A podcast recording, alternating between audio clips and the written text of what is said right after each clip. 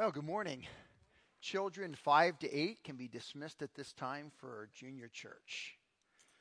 So, yeah, if you have your Bibles, we'll ask you to turn over to 1 Samuel chapter 17, probably the most familiar story in the whole Bible. So, what I've often said with this, let's treat it like that old Kellogg's commercial taste again for the first time. Fair enough? I was thinking this week, um, Hans Christian Andersen writes a story called The Emperor's New Clothes. Do you remember that? Yeah, you, you, you, remember the emperor's incredibly vain and ends up getting hoodwinked by some would-be uh, individuals that were going to make him some new clothes. There were new; it was all invisible, right? And there was nothing there. And they, he, they, they told everybody, if you don't see these, it's because you're either stupid or a person of low position or something, you know. And so nobody wanted to say anything. And so this guy in his skivvies, you know, is just kind of walking right through, parading right through the village and the whole area, and everybody's saying how beautiful he, he, li- he, he looks. Until finally a kid stands up and says, He doesn't have any clothes on. And we read a story like that, we think to ourselves, hooray for that kid. I mean, there, there, isn't there something inside of us that when everybody else, because of pressure, is running downstream, there's somebody that's kind of pushing upstream. We, we, we like that, don't we? We celebrated this past year 500 years for the Reformation. And we love Martin Luther, don't we? We love him because we say, here's a guy who stands up in the midst of a corrupt church and says, no, no, this isn't the way it's supposed to be. And we stand back and we applaud, rightly so. As we come to this particular text today, it's one of those kinds of texts. When everybody else is going downstream, one young boy is willing to go upstream. And I think what you'll find, and so the title you can see there, when God is big and people are small, we're going to come back to that throughout. Um, we're in a we're in a book in which opposition is going to show the cowardice of the current leader, and it's going to show the courage of the future leader. And I think I showed you a, chart like this last week. I adapted it just a little bit. I didn't quite like the way I'd done it, so I changed it just a little bit. But here's what I want you to see. This is very, very important. If you were here last week, we talked about the fact there's a whole series of reversals that go on in the book of 1 Samuel you know, whether you're looking at priest or king. Saul has been ruling now for some 20 years. And what you find as you read chapters 9 through 15 is this steady demise of his rule. And then last week we looked at the fact that God had chosen a new king and David comes on the scene. In the chart, it is in chapter 17 that they collide. And, because I, I, normally when you come to 1 Samuel 17, people call this David and Goliath. I don't think it's the right name for this, this, this chapter. I think it's much better to call it David and Saul. And what you're going to find is Goliath stands as kind of a mirror, showing the courage of the one and the cowardice of the other. So, these whole series of, of reversals we're going to find, you can actually take the, the chapter itself. And, and I've just tried to plot it out for you there. But you see how there's two humps? Okay. The first 11 verses are going to deal with that first hump, which is all about Saul and exposing Saul. And the second section is going to be all about showing us David. All right? So let's kind of walk our way through this. Opposition has this way of unmasking the cowardly. Listen to what the text says. Chapter 17, verse 1, as the setting begins. Now the Philistines gathered their forces for war and assembled at Socoh in Judah. They pitched at Ephes Dammim between Socoh and Azekah. Saul and the Israelites assembled and camped in the valley of Elah and drew up in battle line to meet the Philistines. The Philistines occupied one hill and the Israelites another with the valley between them. That wasn't unusual at all. You know, you would often have one army on this side, one army on that side, and at the right time, they'd have at it, right? But they did have this custom in the ancient world. And the custom was all tied into the power of your gods. And you, you could literally then have a representative from one side come down and a representative from another side come down, and whoever won, their God was greater. Do you see? Now, here's what's fascinating to me. If you start reading in Genesis chapter 1 and you read all the way through to the book of Revelation, you will find that this passage here gives us the longest description of a military person in the entire Bible. And you, as a reader, should always ask yourself, why?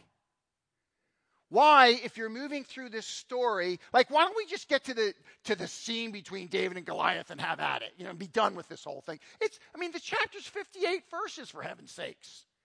You, you could get to it quickly, couldn't you? But the inspired storyteller is very, very interested. He wants you to see just how big the representative of the Philistines, how big he really is. So listen to what the text says. Verse 4 a champion named Goliath, who was from Gath, came out of the Philistine camp. His height was six cubits in a span, almost 10 feet tall. Scholars debate nine, six, nine, nine, almost 10 feet. Can you imagine having him on your basketball team? Really? Can you? I mean, literally, he could almost block the rim just standing there. And if he puts his hands up like this, he's touching the top of the backboard. I mean, wouldn't you love to have that guy on your team? He could just go around like this every time people are shooting. He just stands like that. And they don't get a chance, you know. Be an incredible thing. 10 feet tall. Big guy. But listen to what else it says.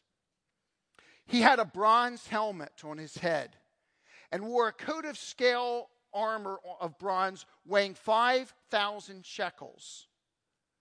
That's about 125 pounds.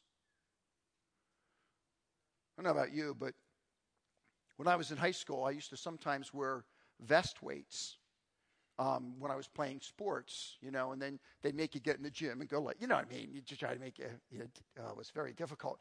But they weren't that, it wasn't that much.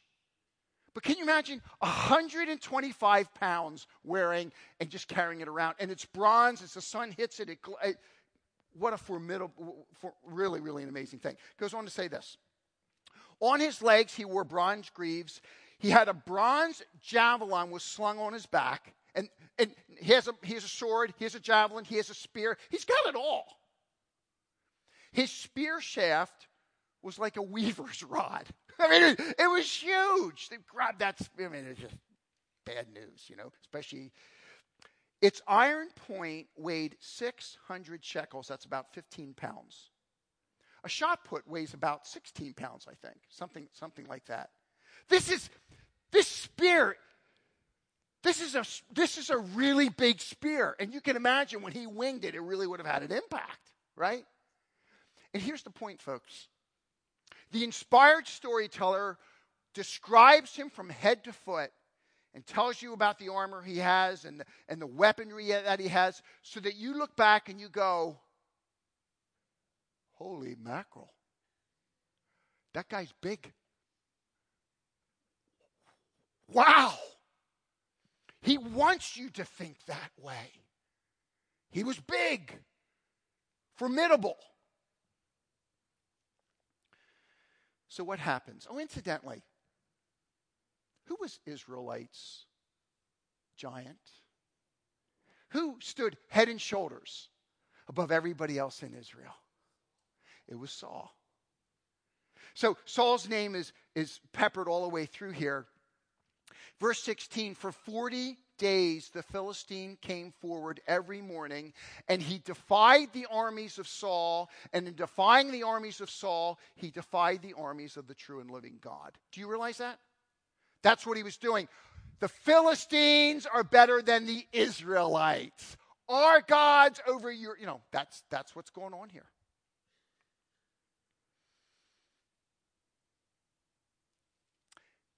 Look at verse 11. On hearing the Philistines' words, Saul and all the Israelites were dismayed and terrified. And it ends there. If, if this story was a story about Saul and Saul alone, this story would be a tragedy, wouldn't it? Do you see that? You would just say, the guy's huge, he's defying Israel, Israel's king, Israel's giant stands back, and like everybody else, he and all the followers, they just, they're terrified and they shiver in their boots. Isn't there anybody that will do anything?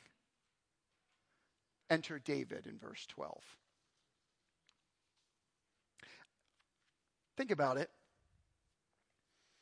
How significant and important is David? Remember, we said last week he was brought out of the, he, they keep bringing him out of the sheepfold. Well, he's been with Saul and he's played music for Saul, but apparently he, Saul maybe is feeling a bit better or whatever, but he's back in the sheepfold, and that's where he is again when chapter 17 opens up. There he is, back there. And he's a good guy, but he doesn't have a very impressive resume. Last, last week I had Samuel stand up, you remember? And, and Samuel, I found out from his father's about five, well, I'm not going to bring him up yet, but he's about five one and 13, right? 13 years of age and all that. Maybe as chapter 17 opens up, maybe now David's 15. Okay, we, we don't know exactly his age, but he's not much older than he was in chapter 16. But here's what I love David is merely being David through this whole chapter. Do you realize that? It, it wasn't like David got up that morning because his father is going to treat him as a grocery boy. I want you to take this food and I want you to go see how things are going on the front lines. Say hi to your brothers, some extra food for the captains, and blah, blah, blah, blah, blah. It wasn't like David said, God, God, this is my moment.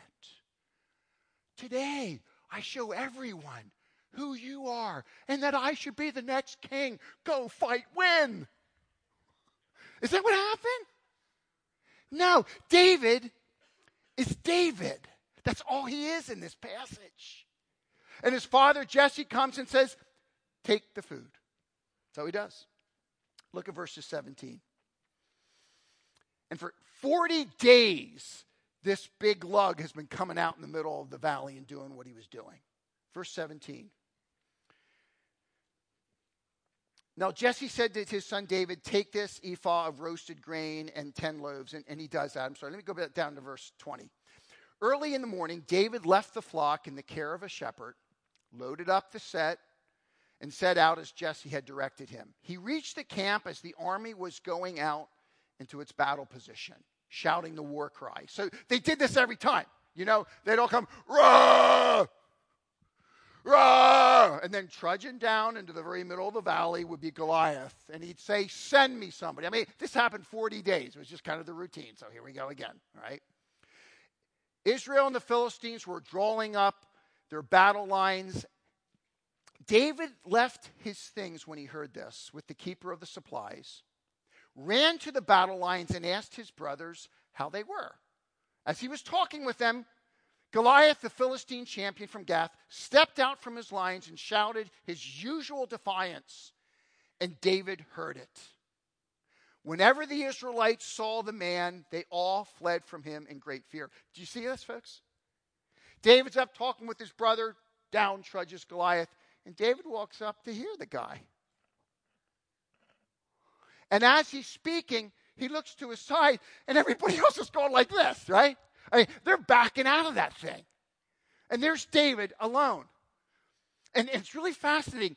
In the very next, next section, what you see are desperate Israelites because for the first time, they actually, now he's only a kid, all right? He's not that old, maybe 15. There he's standing there, and he's actually living, listening. He doesn't look afraid at all. Matter of fact, he looks kind of ticked off. So you know what they do? They deal with him. D- David, do you know what Saul will do for the person that goes and fights and, and wins against this guy? No more taxes for his family. Now that's a good deal, especially with April coming, right? And and and no more taxes, and he's going to get one of the king's daughters and all this. And David looks around and says, "Really? When that bum is standing there and defying the, the, the, armies of the living God. He's an uncircumcised Philistine. This is our territory. God gave it to us. What's he standing there for? And, and, and he says, So that's what they'll do? Yeah, yeah, that's what they'll do? Yeah, yeah, yeah. I mean, they're panic stricken. I mean, they're not looking at David and saying, Wow, look at his physique, man. They're desperate. For the first time, they see somebody with some courage, for goodness sakes. And they're desperate. His older brother, Eliab, is there, isn't he? He's not so impressed. And here's what fascinates me Eliab already knows that David's going to be the next king. There's inevitably jealousy there. I mean, I get it. Don't you get that? If you have more than one child, you know what I'm talking about. I have six six children. I've seen this played out many times over. Okay, this kind of thing. And so Eliab looks at him and he says, you should be out with the sheep. You're evil in your heart. And it's a total reversal of what's actually true, folks. He's doing this out of the abundance of his heart. And Eliab says, You're evil in your heart. Eliab, Eliab, you know better. You know the anointing. Come on. And David looks at Eliab and says, Look, I'm just asking a question. And, and the people say, yeah, yeah, that's, that's what will happen. Well, it doesn't take long for word to get back to Saul. And so they, they usher this young boy in there before Saul. Notice what happens in this section. Look down, if you would, at verse, uh, let's see, 28.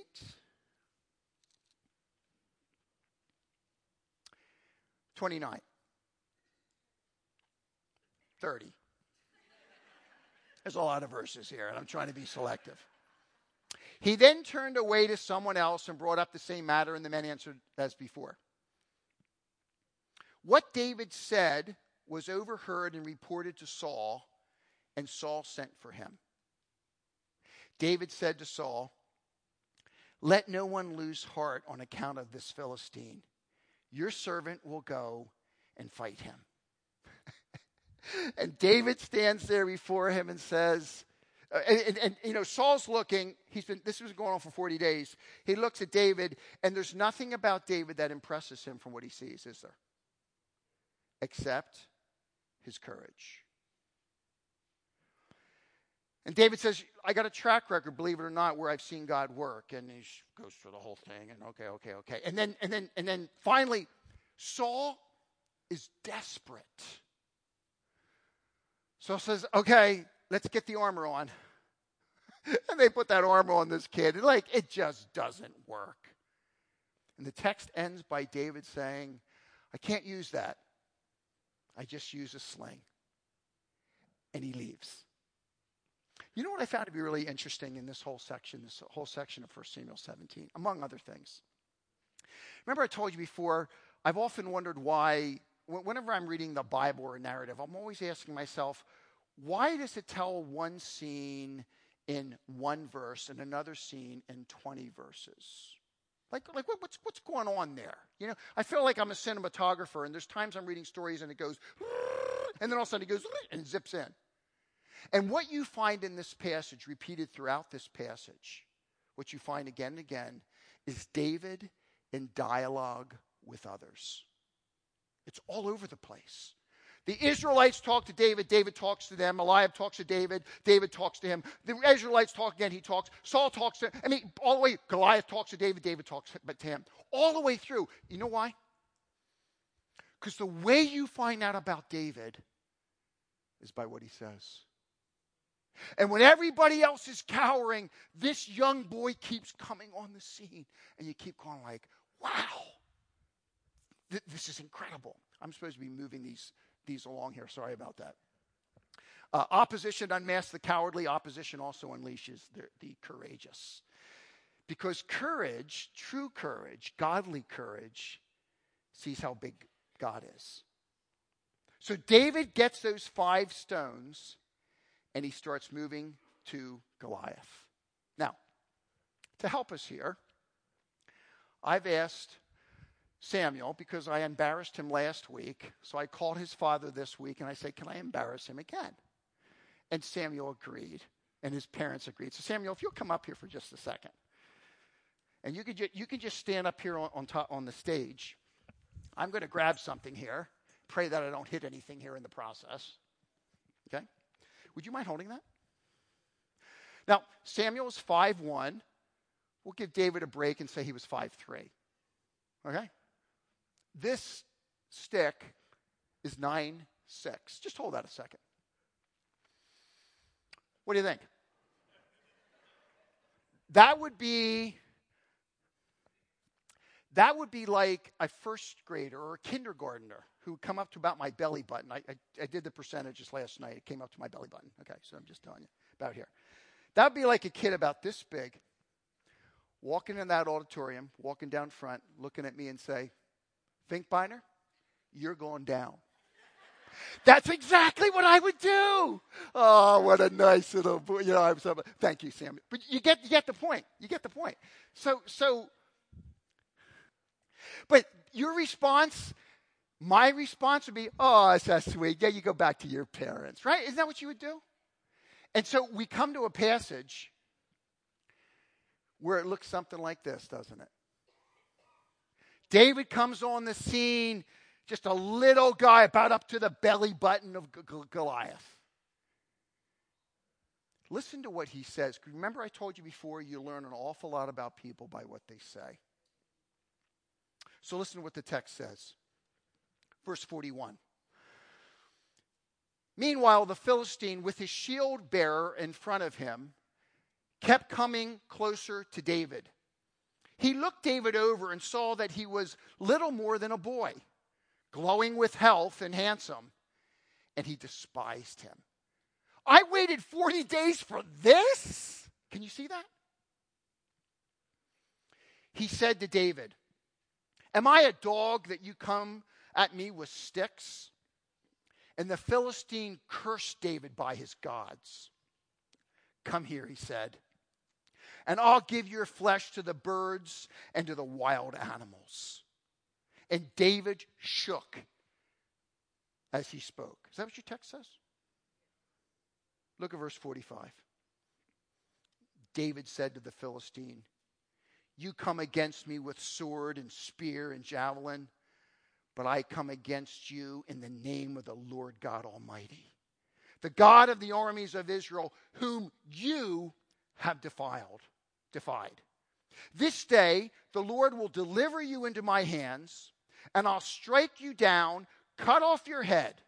This very day I will give the carcasses of the Philistines' army to the birds and the wild animals, and the whole world will know that there is a God in Israel. All those gathered here will know that it is not by sword or spear that the Lord saves. For the battle is the Lord's, and he will give all of you into our hands. Wow. This young boy before a crowd that is just defied and they, they can't, st- uh, just angered, everything, everything. David stands before them. And here's what I find to be interesting Saul looked at Goliath from ground level. And from ground level, he was nine feet six inches tall. David looked at Goliath from God level, and that changes everything. Doesn't it? David, David, don't you see how big this guy is? No. I see how big God is. When God is big and people are small. God was so big, David knew his math tables. One plus God is greater than everything. And that's the only way he could see this guy as somebody who was defying the true and living God. I've often wondered after David said what he just said, because the Philistine said, Well, I'm going to feed you to the birds. David says, I'll do one better than that. I'm going to feed you and all the Philistines to the birds. I mean, it's just, I mean, it's just, wow, it's really into it here. Verse 48. And, and we've been waiting 47 verses for the battle scene. And the battle scene's pretty brief, actually.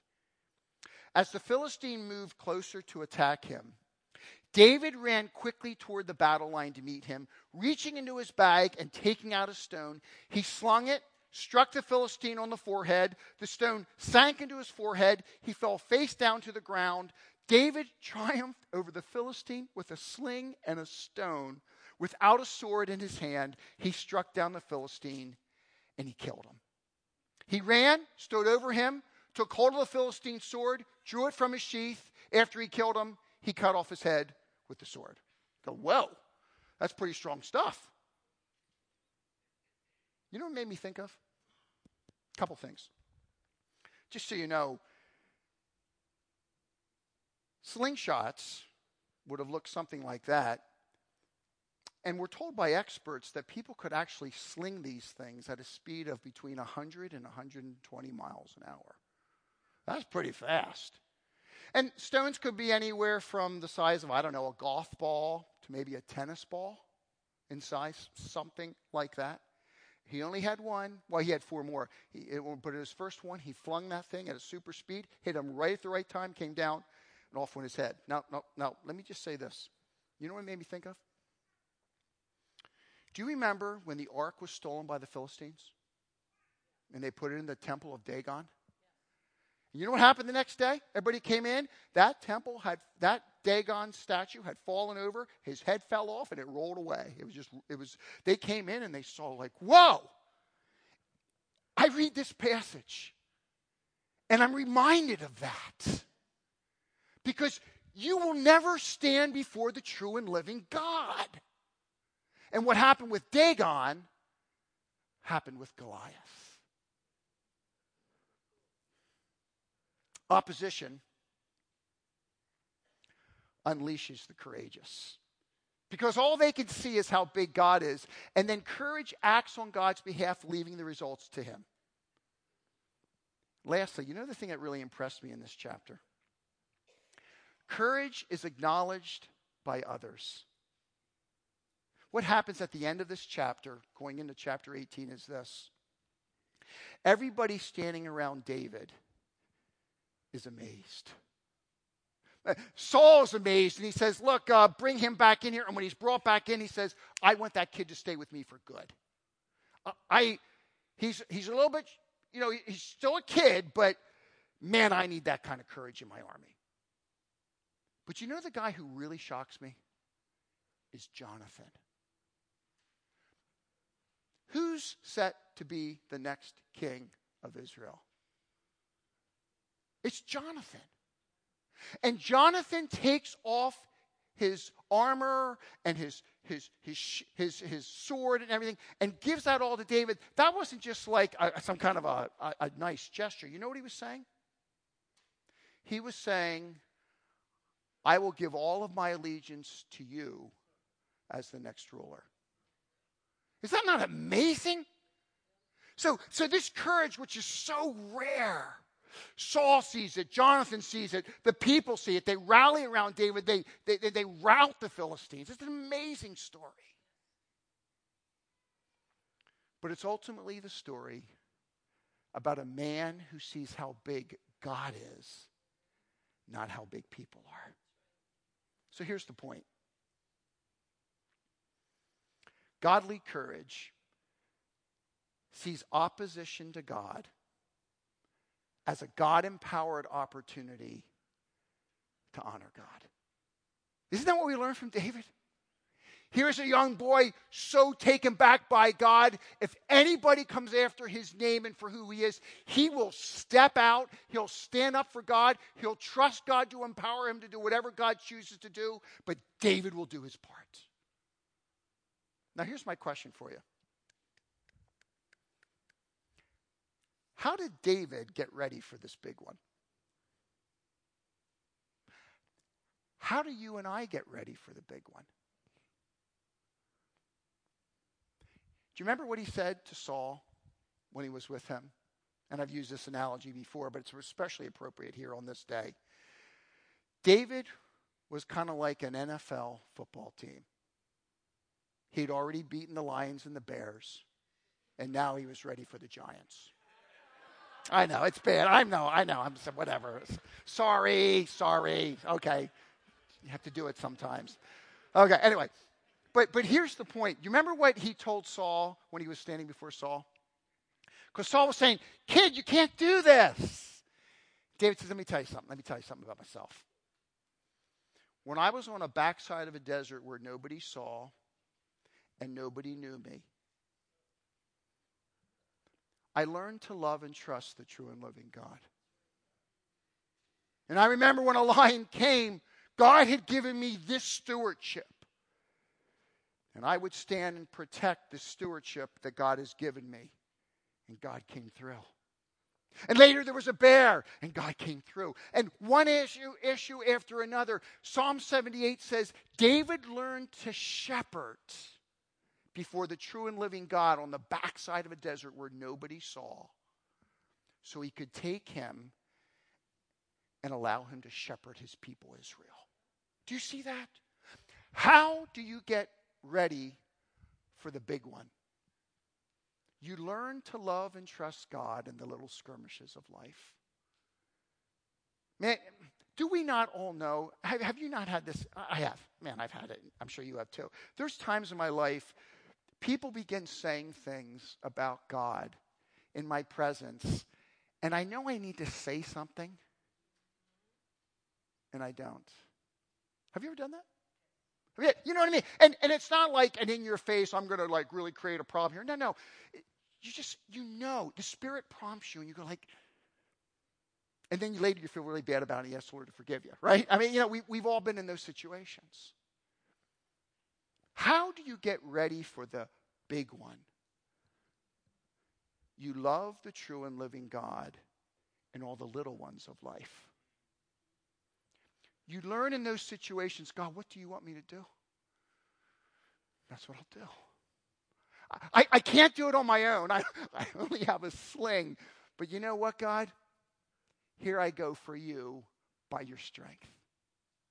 That, that, that's all it is. It's that now, it's much harder than that to do. But it's not really hard to understand, is it? And and when we do that here, and when we do it here, and when we do it here, no one else is looking, but God is working, transforming through his spirit in a way that's that only he can do. And then you see those people in a different setting and you go like, how'd that ever happen? Because it happened here. Look, if you're here today and you say, I'm only 12. I don't care. Matter of fact, you're right where David was. I'm eight years old. Good. Start early. Do you see? It doesn't matter how old you I'm I'm I'm 16 years of age. Great. Do it now. Walk with them now.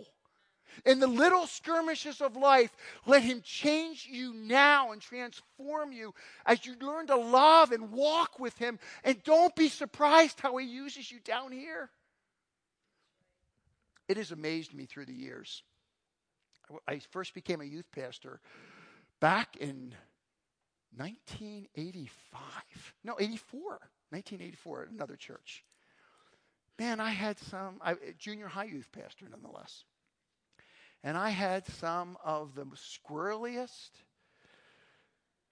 Sometimes they seem like pre people to me, you know? Pre people, you know? Uh, and, and, and, and yet, you invest and you work. And now I know so many of them as adults who stand for God with vim and vigor and they love him and they're raising the next generation of Christians. And I just go, wow, that's God. I remember that kid as a seventh grader. Holy mackerel. And I watched some of those seventh and eighth graders begin to learn what it means to walk with God. And look at what God has done. Do you see? Courage. Courage sees opposition to God, steps forward in his power for his glory. But you can start it now with the little skirmishes of life. One other thing. I, I, couldn't help but think about my mind began to roll, and I'm running to the New Testament, and I'm saying, where does David in this story kind of come up somewhere in the New Testament? And the closest place is Hebrews 11. Where we are to look at David and say, God, can you do that kind of work in my life too? So I can be learn, begin to learn to love him in the little skirmishes of life, and you do that work from the inside out that one day it's all you, Lord. And that, that's what Hebrews 11 will tell us. But you know what Hebrews 12 will tell us? As much as we look at all those individuals, and we do, and we're encouraged and challenged, it's great stuff. The writer of Hebrews says, but focus your eyes on Jesus. Because he when there was opposition, sin, and death, and hell, he chose to become a man and walk away from the joys and the wonders of heaven and to walk and the way he got victory was by apparently losing but he didn't lose he walked and he walked this life and then he died on that cross and resurrected from that grave and you and I are forever freed if you know Him from that opposition. So, as much as we look at David, and we should, oh man, David, I want to be like you. Look at Jesus and want to be like Him. Because what David did with all his failures, Christ did perfectly. And he says, Look to me, and as you're struggling, keep looking at me and realize whatever you do, it will never be as hard as what I did. And we step out for him. And folks, this is what I'd say. If you know Christ as your Savior, will you work, walk through the little skirmishes of life with Him? And if you are, stay the course. If you don't know Christ, forget about standing for God. Just like forget it. You're on the wrong team. you got to get on the right team.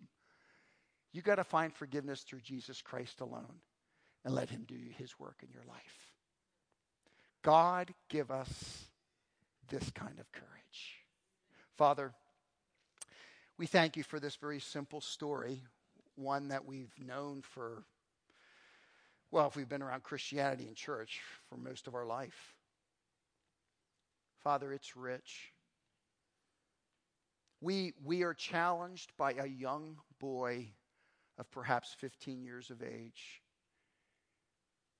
that was so in love with you on the backside of a desert that when he, when he saw this tall, strong, formidable man all he could see is that he was defying you, and he stood up. God, will you grant us that kind of resolve? Because we look to a Savior who has done far more than that and asks us to walk with him through all the challenges of life. God, do your good work through your Spirit of making us a courageous people. In Christ's name I pray. Amen.